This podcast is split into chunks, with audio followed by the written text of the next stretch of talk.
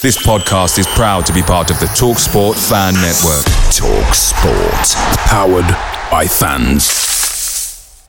Hi, Ellis Pod fans, it's JR here. Bert's Babes, Hoddle's Heroes, even DiCanio's Dozens. We've had some iconic lineups in our history at Swindon, just like the legendary menu at McDonald's. Parkin or Austin, sweet curry or barbecue? Why not get a McNuggets share box to enjoy the debates with your mates? And thanks to McDelivery, every drop off can be a home win. Order now on the McDonald's app and you can also get rewards points too. No one wants to drop points at home, and with tasty rewards to earn, you won't be missing out. Only via app at participating restaurants. 18 plus. Rewards registration required. Points only on menu items. Delivery fee and terms apply. See McDonald's.com. The Talksport Fan Network is proudly teaming up with Free for Mental Health Awareness Week this year. As football fans, we often pride ourselves on knowing everything, from which substitution can turn the game around to the quickest route home to beat the crowds. However, when it comes to discussing feelings with our friends, we might not always feel as confident. That's why we're here to equip you with the right tools so you can reach out to those who can help. If your mates are struggling, let them know that the Samaritans are free to call on 116 123. That's 116 123. They are there to listen without judgment or pressure 24 7, 365 days of the year. Let's all take a moment to talk more than football.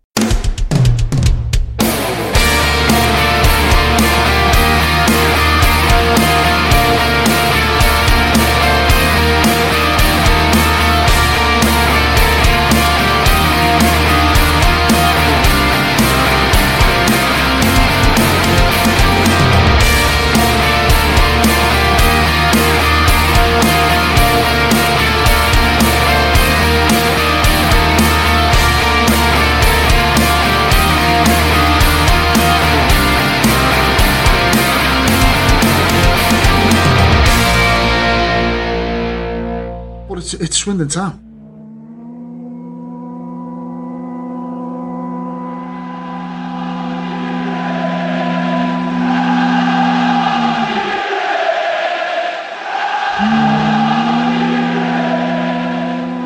Hello, Joe. Hello, Rich. How are you? Yeah, I'm all right. I'm cold. It's cold. We're not turning the heating on yet. Times are hard, man. Yeah, it's it's it's it's pretty cold. I think the last three weeks, the first thing Scott Lindsey has said to any of us is it's Baltic in here. So uh, Swindon being similarly thrifty to the two of us. well, relatable content if there ever was any. Um, we have to start this episode in one place and one place only. If I was to give you a series of numbers, Joe, six, five, six, six, eight, four, four, five, three, seven, six, five. What, what do these numbers mean to you? Uh, these numbers mean um, an- a job well done, I would say. Journalistically. Yes, uh, my integrity intact, if not everyone's um, calm to do with uh, my thoughts on the Tranmere match. Oh, there's some bipolar ratings in here, and reading some of the feedback, most of them agreed with you in many ways, but there was one standout rating that some were having none of, and that was left wing back Ellis Iandolo three. Ooh. I did feel it was a touch harsh, and I think, you know, generally speaking, people look at the numbers and don't always read the explanations. But I thought, you know, if, if I'm being true to myself and the L'Equipe style that I've committed to with these player ratings for this season, um, uh, it just just to me every time Ellis got the ball, he'd either stall an attack or give it away. And I looked, I looked actually looked after uh, people um, had issues with with what I thought of the performance, and I think it was he was dispossessed 21 times throughout the game, which I think sort of back up what backed up what I saw on the pitch. So no, I don't regret it, but um, you know. I, I just think people need more time to get used to the scale that I'm using, which doesn't use six as the middle. Yes, um, I'm a, I'm a six as the middle guy. You, you gave Gladwin and Khan four, and Iandolo was like the underachiever that last weekend. So if you're giving them a four, you have to give them a three. But your French system sucks. um, I'm, I'm sure it does, but if people are going to have to grin, grin and bear it this season, I think, because I'm not moving away from it. Three out of ten, Joe Acklam is how you'll end the season. it, it was it was funny one last week, wasn't it? Because I'll say it how I said it in the in the last episode I recorded. I thought it was a rubbish game. I, I, I did, you know, when you question yourself after a game where you're reading like the feedback and you get a few people go enjoyed that one, and I was like, how? But with envious eyes, I, I read these messages and people say they enjoyed it because up until injury time, maybe a couple minutes before oh, I thought it was quite painful um, to, to see through. Not the worst game of football I've ever seen, but I can't say I enjoyed myself. Yeah, it wasn't awful. I had a, a similar reaction sat in the press room when I listened to Scott Lindsey and uh, for the press association, I have to get some of Micky Mellon's thoughts as well. So when I was given those by a fellow journalist, both of them had described it as a really entertaining game between two teams really going at each other. And I was like, I'm really not sure that I saw that myself. But um, good for you if you thought that way. Um, yeah. You know, I, I, think a lot of times, and Johnny Leighfield said this to me, um, you know, the fact that the last 10 minutes was fairly entertaining and Swindon looked quite good in it uh, taints people's perceptions of a, a game which before that was average and for the first 20 minutes was absolutely diabolical. Yeah. Yeah, the, the running order says your final thoughts on the 1-1 versus Tranmere. I think you've pretty much done it there, haven't you? Yeah, I've skipped one for you. We can move quicker. Ah, oh, move quicker. That, does that warm me up? Sure it does. Trousers, Joe. Why have I got trousers in the chat? There was a little bit in your blog to start off with that, that suggested you got compliments from the head coach. Yeah, rave reviews on my um, sort of grey checked trousers that I was wearing today.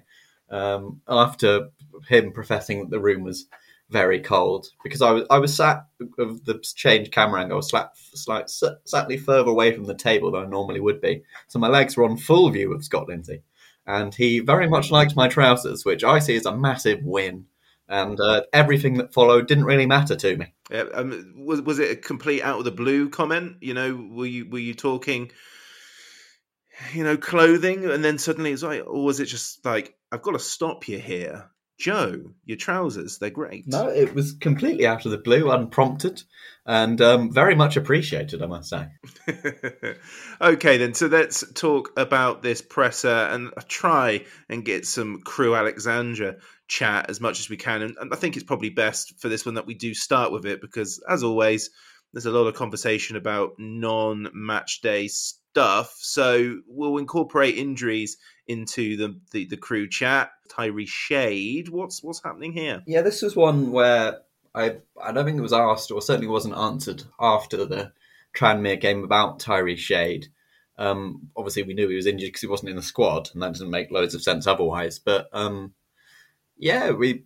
I, am taking a slightly um, not negative, um, questioning point of view where it seems convenient to me that Tyree Shade sustained this injury last Thursday, and we didn't hear anything of it in the press conference last week.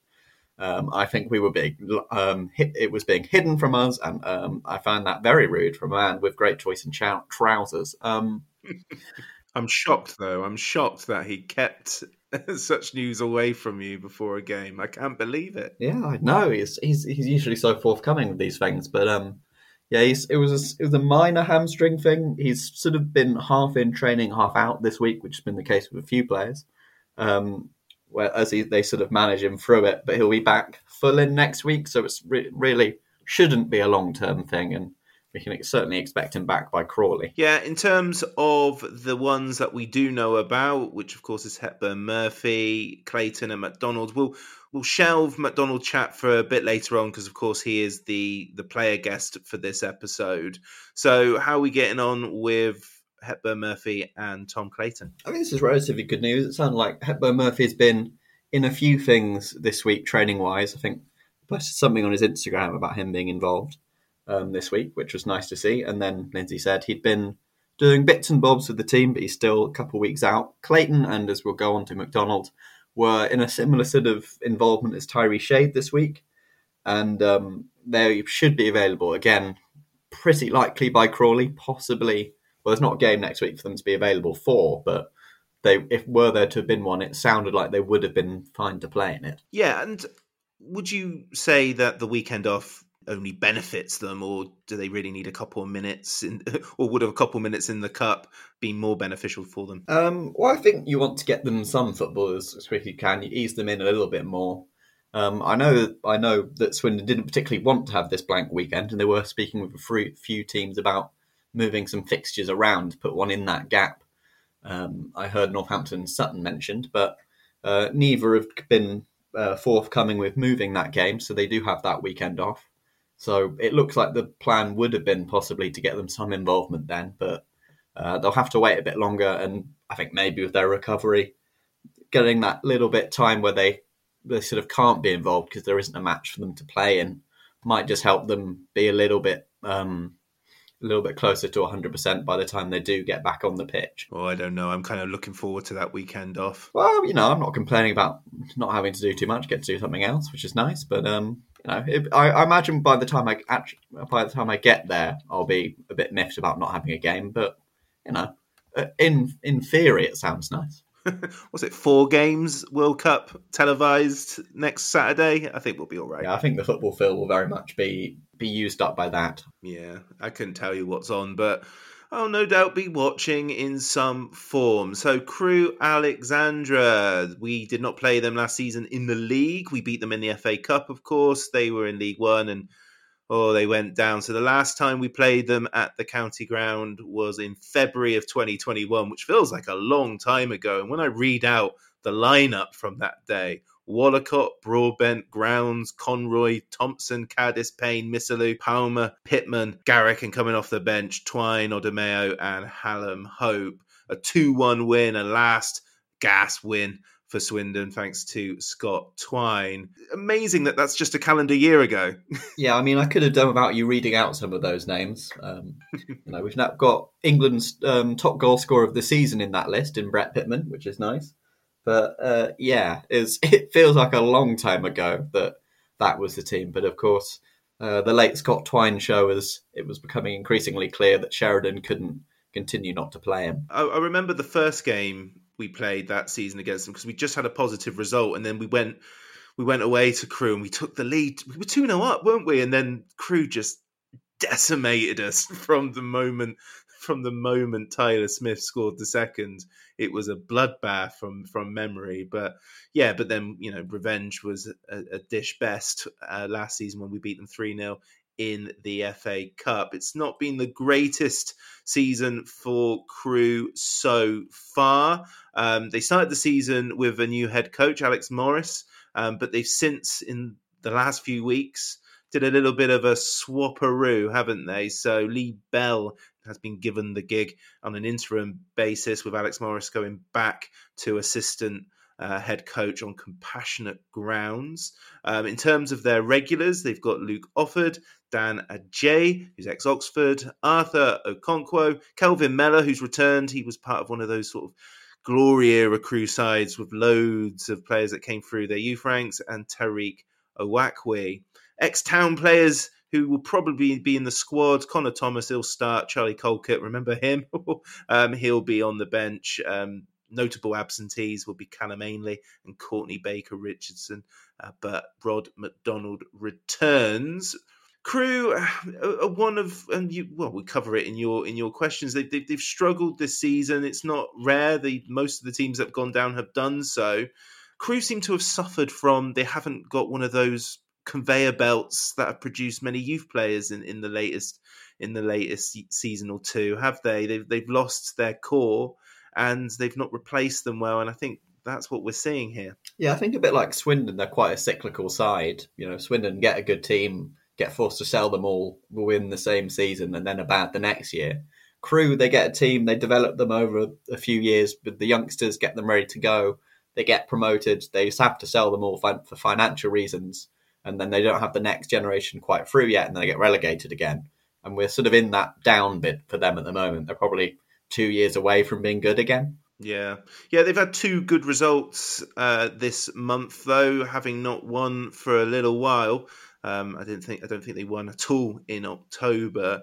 They beat Leyton Orient in the FA Cup one 0 uh, and they beat again one 0 They beat Colchester United. Both games, I think, and Scott Lindsey, I think, acknowledges this in the presser, were games that they were lucky to win, but it's only going to breed confidence, isn't it? Yeah, definitely. It was a bit of Tyree shade thrown from Scott Lindsey saying that, you know, both of those teams missed some quite big chances against them and they were perhaps a bit lucky. I don't think, um, you know, he's been quite so cutting about a team all season, really.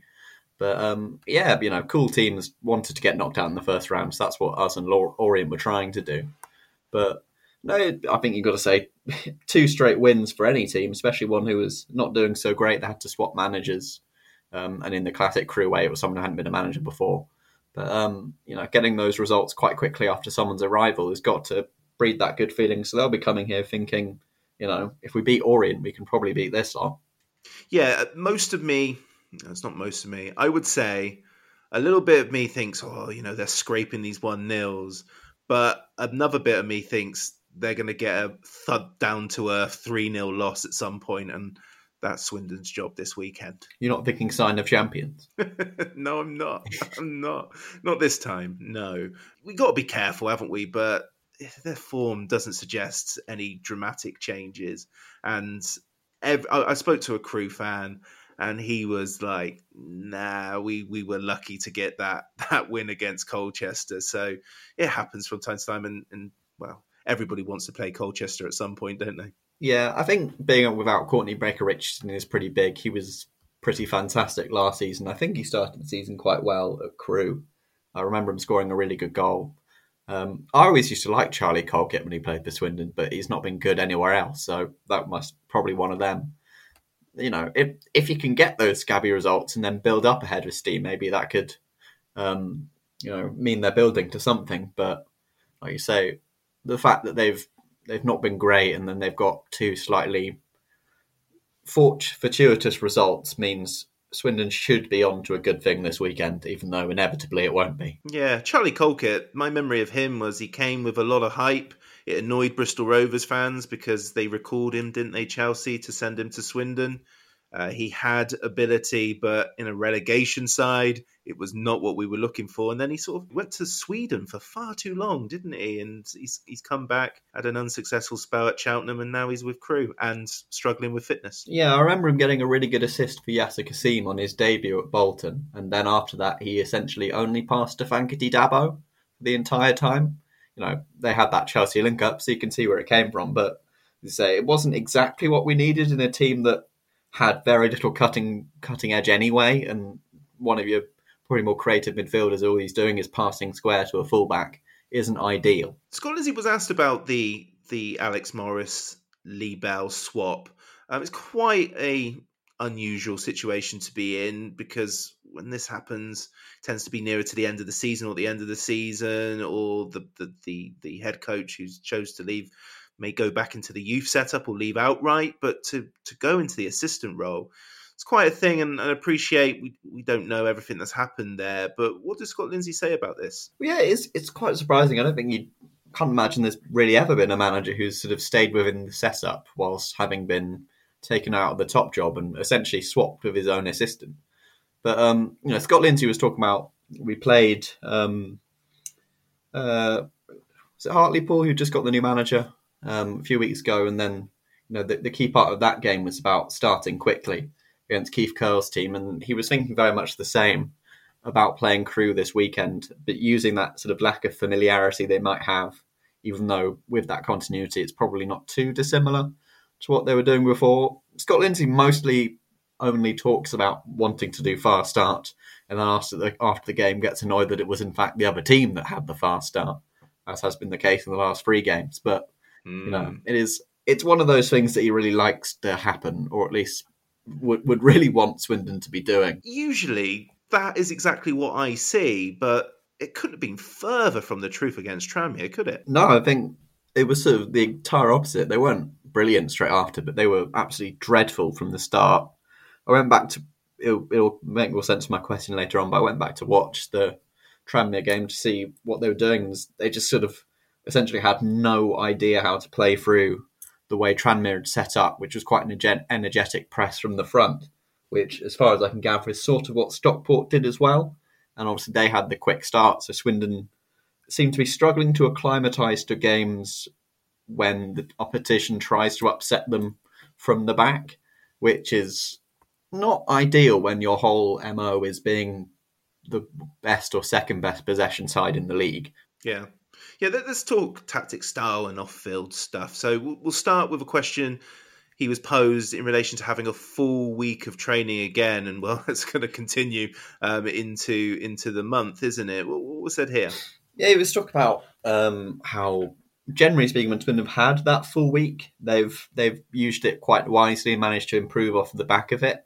Um, I mean, I, I, can't think of the examples to disagree with them necessarily, although I would point out that our best performance of the season by a fair distance was off of the short week where they had to travel quite a long way in the middle of it. But no, I think we've definitely seen that Swindon been, during the earlier weeks of the season, Swindon were getting better all the time and using that training ground time wisely. So you'd have to say that no, he is right in saying that Swindon have been pretty good in those training weeks where they can really get that style into the players. There was quite a bit of tactical chat for this press. He was, he was asked about formations and then onto the back three. So we'll talk about formations first because there was a change against Tranmere, wasn't there? I think it's kind of that Doyle Yates conundrum where because Jet Wakeling and Jephcott have been playing pretty well and playing well as a duo, you kind of have to lean into that with a front two. And I think ideally Swindon will be playing 4 3 3 in Scott Lindsey's head but that didn't work playing the pair of them. Neither of them really wants to be a winger.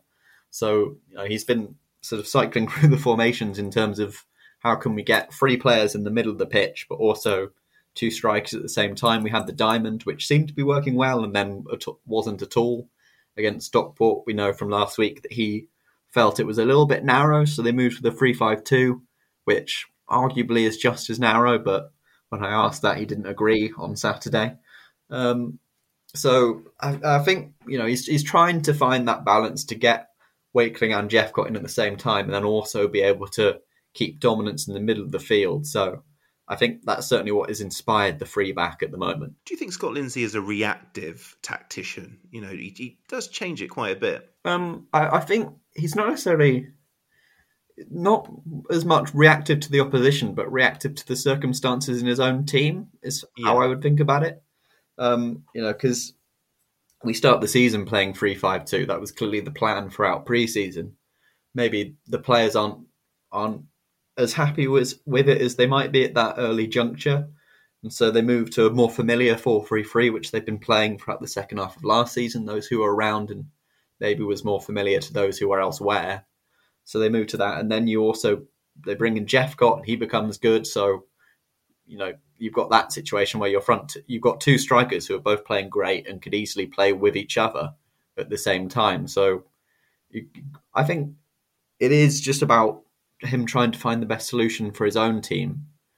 I don't think that's necessarily a reactive thing to do. It's probably, it's probably best practice. Entertainment. So for my criticism of the Tranmere game, I can't say that I've been bored watching Swindon that much this year, and I, I do generally see that they try and play as entertaining style football as possible. It wasn't the case last weekend, but these things they happen, don't they? Um, what was Scott Lindsey asked about in terms of entertaining us troops? He's he's very much a showman. He's Bruce Forsyth of uh, football managers. By the way, he was he was speaking today. He said that it was just as important as um as a result the way that Swindon are playing. He wants Swindon to be attacking and exciting and good to watch for the fans, but smile on their face. They want to come back. He said that that isn't results are pretty much key everywhere, but there's that extra emphasis from Swindon that they want the team to be playing in this certain way. I think he did accept that maybe at times Swindon haven't haven't been as entertaining as they might be. You know, they've he's he's talked about maybe do- dominance of possession going a bit too far to where the attacking becomes a bit stale. So he has said they've been working quite a quite a lot on that to make that part work better, which is good to hear because that's obviously the bit that Swindon need to become a bit more proficient at scoring multiple goals in a game, beating teams by multiple goals at the same time. So, no, I, I, think it's a pretty realistic outlook of the way that Swindon are trying to play at the moment. Yeah, I, I would agree with that, and I, I, am. I think I'm realistic as opposed to somebody who's easily pleased. And it's been fine this season. I've not left the ground at home going core at any point, I don't think, from memory. But at the same time, I've enjoyed myself. It would be nice to have a Mansfield esque game at home, which we did get last season, and Scott Lindsey was a part of that. So um, we we got to be due one of those, and maybe Crewe uh, cruising for a bruising. Love it. No, you don't. That was awful. That was awful. Um, yeah, here's hoping we get a um, a big and impressive result this weekend. Let's move to individuals that Scott Lindsey was asked about in terms of the playing squad. So, of course, Wakeling broke his I think nine game streak without scoring a goal. Good finish from a lovely, lovely cross. It's no coincidence that he goes central and he's getting more chances, isn't it? I mean, is it, is it as simple as that? Yeah, I think he admitted that right wing didn't really work for Wakeling. As, as he was talking about the formations, he was saying that maybe it was compromising his game a little bit. So the fact he's gone back up front, you know, it's it's easy to see why he's got back amongst the goals again. I think he said on Saturday even that you know if you he might have been on a goal drought, but if you look at the games he's actually played up the middle, he kind of wasn't because it was when that switch happened that maybe he hasn't got as many goals and was getting loads of assists. So if he's doing that, then that's fine. But just in terms of how it may have been impacting Jacob Wakeling, he said he, he really didn't see it around the training ground, which I think, again, it's one of those things where if he can't say he was a really morose figure, you know, he was walking around like he was in Edgar Allan Poe short story. He was he was stinking up the place. But you know what we know about Wakeling, absolutely can can 100% see that he was he was very you know hardworking, ready to go, even when the goals weren't really coming for him because he was helping the team in other ways, and you know, he, he, very much showed his sharp shooting, both with the goal that did count and the one that didn't at the weekend. Yeah, I think we're a little bit away from the fall of the House of Wakeling for now. Yeah, definitely. He's um he should be fine with that what six goals and four assists or something like that. Yeah, I think he's doing just fine. Of course, then if you're going to talk about Wakeling in a in an interview, you've got to talk about Romeo Hutton, haven't you? Because he is our attacking threat at the moment, and it feels like at times he's our only one. Feel free to correct me on that front, but uh, he's been very, very useful recently, hasn't he? No, against Tranmere, I'd 100% agree. He probably was our only threat, at least for until Louis Reed came on the pitch and nearly binned a free kick with his first touch. But yeah, there's there's an angle of his cross. I think it's from touchline level where it's so perfect for that Wakeling goal, and he's he's just playing so well at the moment, Romeo Hutton. He's without doubt uh, the best right back in the league on current form. He's been absolutely brilliant, and you know, we, I think Scott Lindsey might soon get sick of the question about Romeo Hutton, and he's good, isn't he? Uh, how about that development? But um, yeah, he was talking about he's talked uh, on Saturday and again today about how he's sort of all the coaching that he's he's been giving to Romeo Hutton and Marcel Lavinier as well on you know, how to get into that into those areas where they want them to be crossing from the kind of quality delivery that that needs to come with it. And we're really seeing that at the moment. He is on red hot form. Shall we listen to your questions? Let's do it. Um, this is something I've noticed for a little while but you said after Stockport that they'd stopped you from playing out certainly in the first 20 minutes, Tranmere did that. Um, when when you play out from deep, it seems like you have a group of four at the back, and then sort of 30 yards up the pitch, the rest of the team are. There's usually quite a big space in between them. I just want to know why, because it was something I saw under Garner's team as well. Just wanted to know why you have that bigger space in between them, because it just feels to me like sometimes it can hinder you playing out if you're pressed. Yeah, I think by bringing everybody towards the ball, it just brings another press with you. I think that you know we, we try and keep players away because we want to try and bring the ball to them rather than them come to the ball. I think by coming, it's almost like uh, you know possession based teams straight away think I'm going to go to the ball because I want to get on the ball, and actual fact, it's probably the worst thing you can do because you're just bringing another bit of pressure with you. Yeah, and then on Crewe, the teams been relegated from League One last year. Only Doncaster in the top half. Gillingham struggling quite a lot. Why do you think they're you know, none of them are really producing so far this season? I think the gap between League One and League Two is probably um, not as big as you'd imagine, uh, especially the bottom half of, of League One. I think there's a lot of teams in that in that bottom half that I'd be happy playing against and competing with. Um, I don't think there's a big gap between it. Um, and like you say, they've come down, and you know only Doncaster's kind of sat in and around that top ten. Um, Gillingham certainly struggled.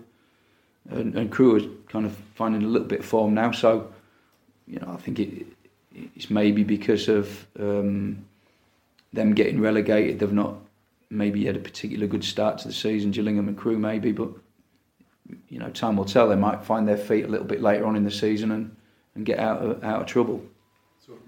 Thanks, Chuck. Okay, then. So playing from the back and relegated teams. Let's start with uh, the way Swindon try and play out the back, and uh, it was one of the tougher questions that's been posed. I feel to uh, to Lindsey this year, and it was good that he wasn't afraid to answer it. Yeah, definitely. It's usually when a question will come up in in these segments, it's because I've it's been my little obsession for the week. I think tomorrow I'll probably have the piece that I've been working on about this, but it's kind of a theme I've seen at Swindon for a while. Certainly last season they did the same, where there's just a great big gap in the middle of the pitch in build up, and I, I just kind of wanted to know why because it's never really made total sense to me.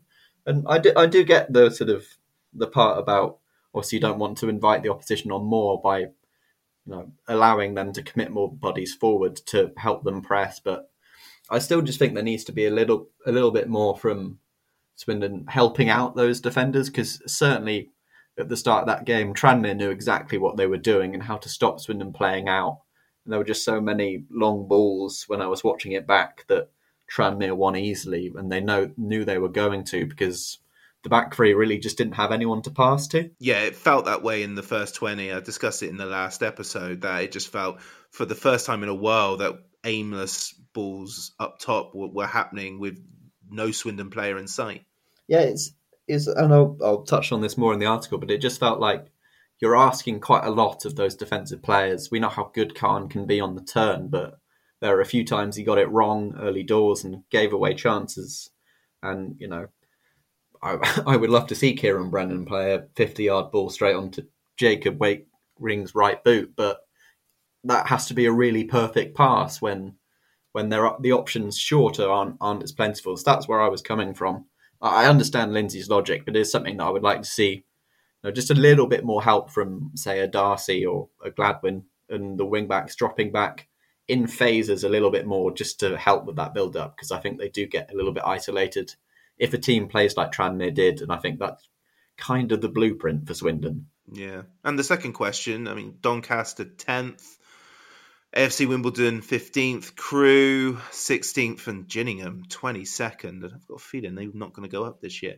Um, it, it, is, it is a weird one, isn't it? Because we've all we've talked about it for a while that this division isn't as strong as as it used to be. And I guess if I was to look at their their turnover over the summer, I imagine it's quite dramatic, which tends to be the case across the league. But when you're trying to sort out a, a budget from League One to League Two, I, I guess it's it's less forgiving, isn't it? But it, it, they've certainly struggled, and there's none of them are teams that oh they're down. Like you get in League One, you get a, a Derby County come down, you're like oh we want to beat them, don't we?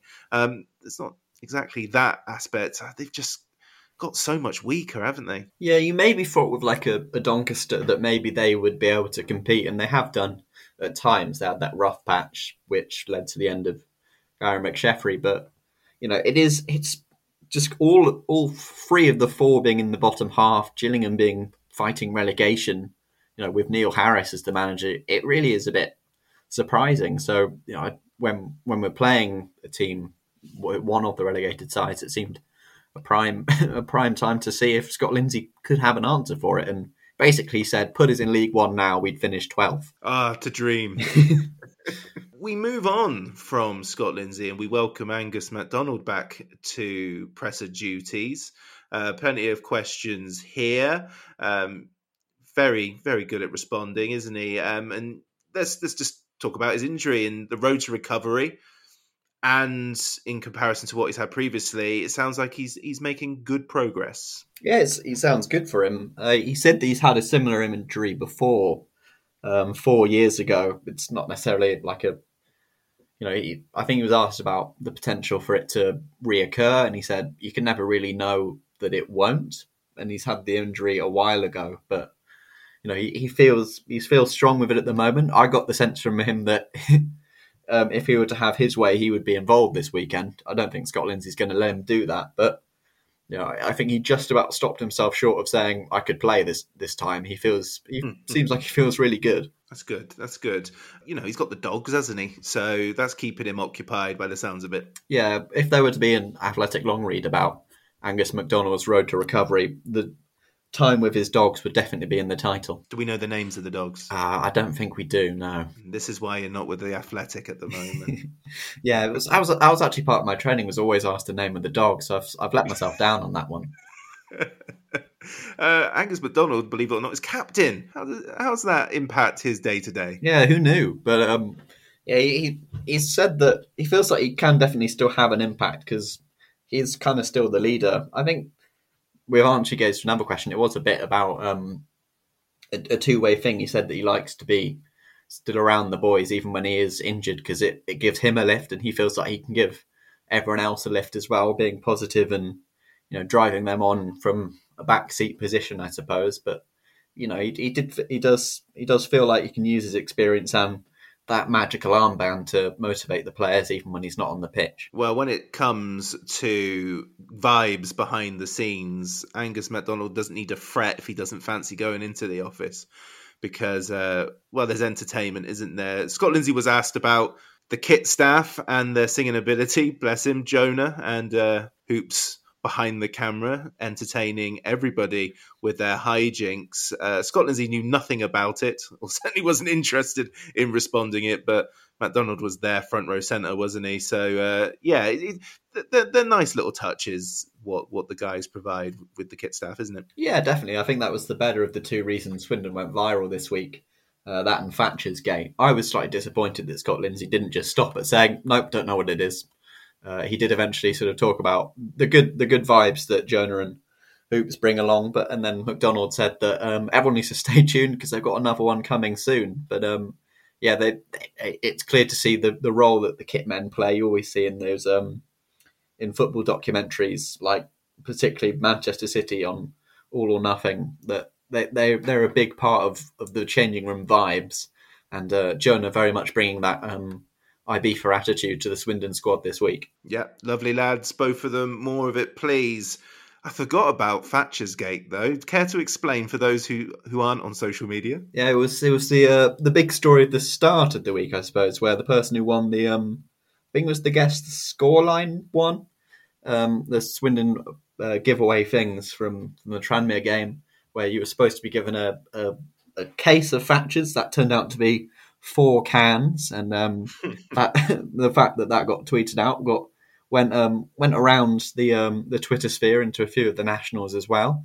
And Oh no! yeah, they uh, they got involved. I, I believe it's it's sorted now, but that was um, I think thank thanks to Jonah for uh, for taking that one off the the Swindon um, be, being top of the list for Swindon trends of the week. yeah, I was made aware of an extraordinary response from the club. Um, was this the thing where they they basically played it down as a non-story? I think it was the urination reference. Oh yes, I think I think I saw that one where he was. Um, I mean, the original tweet was said something I didn't know whether to piss myself laughing when I was handed it, and they were they took that a little bit literally. I think. in the name of jest, of course. Um, we'll, move, we'll go back on track uh, with Angus MacDonald. Uh, I think the angle here is is time is a slip in in terms of his playing career, even though he's not that old. Um, but coaching and, and watching the team was discussed. Yeah, he he was asked about um, you know, what's it like to watch the team when you can't be on the pitch. I think he um he said he watches it and and thinks in his head he's out of position. He's not where he was told to be in training. So um I, I don't don't know if they would want to hear too much of his critiques of them after the game. But yeah, he's he said that he's been um, thinking about coaching. He's done taken steps towards getting coaching badges, but it's very much something that he's not thinking about too heavily um, until he stops playing. And why not? Um, it must be not stressful, but when you're a pro footballer and have been for however many years, and then you're kind of in the limbo of like head in the sand and just keep playing. This is going to last forever. Or do I do my coaches because this is all I know? Do I try and squeeze into a very packed media market?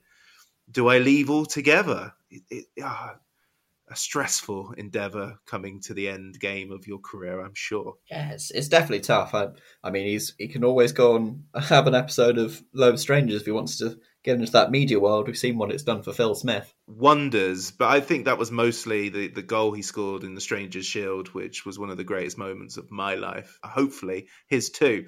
Let's listen to your question. Just looking at the team start of the season, you were at Rotherham last year and they ended up getting promoted, started really hot. Are you seeing similar signs of this team as someone that can go for promotion? Weirdly enough, exactly the same. Um, with probably a better group of players. Um, it was it was we started the season and we went on this long run of like 10 to I think it was either 10 to 15 games unbeaten. And then it was right we lost a game. How do you react from that? And then you go on another little run. And we lost and it's like right let's draw another line in the sand and see how we go from there. And sort of you know that's how this season's gone. We've gone a load unbeaten. Obviously we prefer to win more games than we've drawn but we've gone unbeaten. We've lost. We've shown a reaction to losing. Um, you know, and obviously it's the same again. Obviously, we didn't have the best FA Cup result yeah, two weeks ago. Um, you know, we reacted with a performance on Saturday. We didn't lose, and then it's obviously shown how we can perform again on Saturday. There we go, a comparison to the Rotherham squads, and all very similar. Yeah, very um, better, I think he said, the, in terms of quality of player, which will take from a team that was certainly for sort of seven months of the season absolutely walking League One and then as soon as the uh, BBC microphones came in for a moment of truth, then started to ch- bottle it a little bit before getting over the line. But yeah, it was it's good news. It's one of those again where you it, it's it's alarm bells if he says anything but I'm seeing the same signs, but it was it was very emphatic. I think the way he answered the question. Yes, indeed, it was. Okay, so let's go to prediction central now. I'm going three 0 Swindon. I'm going for it. This is this is one of our better results of the season. What you going for? I'm going go two one to Swindon. As as I should have stuck with my my gut last week because I said that Swindon wouldn't keep a clean sheet. And uh, had I done that, I would have got the one-one. But I was I was silly, and I backed Swindon to keep something they were never going to get. So I won't make that mistake this week. uh, I dare to dream, however. Uh, before we go, something that you mentioned earlier that I just had to bring up: Brett Pitman's season. If if, if his Wikipedia stats are correct, which they might not be, an extraordinary campaign with AFC Portchester. 28 and 14, surely not. Yeah, the pork pie Pele added again. Um, I, I think I, I, saw this last weekend before it, it, became a bit of a bigger thing, but he's having a great time at you know, what is a, a fairly meagre level given the type of standard that Brett Pitman's played to in his career. But he's loving life, making Erling Haaland look like a joke. Yeah, the uh, the Wessex Football League, eh? Care to? Can you? How many? How many Wessex Football League Premier Division sides can you can you name? I, I don't think it's going to be many, to be honest. Uh, well, you're going to give it a go. Uh, I am. a, a, Bristol Manor Farm at that level. No, they're way better than that. Uh, think of provincial towns, Josby. Um, Devizes? No, I'll, I'll read out. though. I could name one team because I did know one at least, and that that's Bemerton Heath Harlequins. You could have said AFC Portchester just to just to be a bit facetious. Exactly. Uh, I scored a brace at Bemerton Heath Harlequins, so you don't forget those under 11s successes. Um, one of my first games for Warminster. It was it was quite the moment. Other teams: Horndean, AFC Stoneham, Ham Hamble Club, Moneyfields, Hythe and Dibden.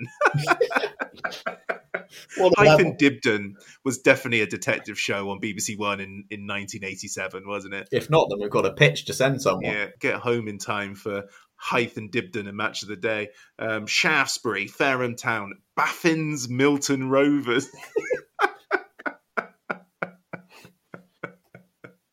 um, Laverstock and Ford, which does sound like a car dealership.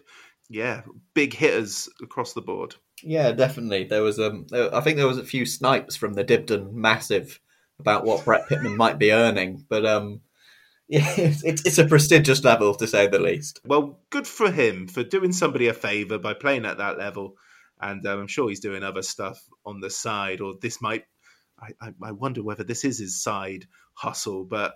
We're all off to Hythe and Dibden. Joe, thank you very much. Thank you very much, Rich. the box to Good run by him,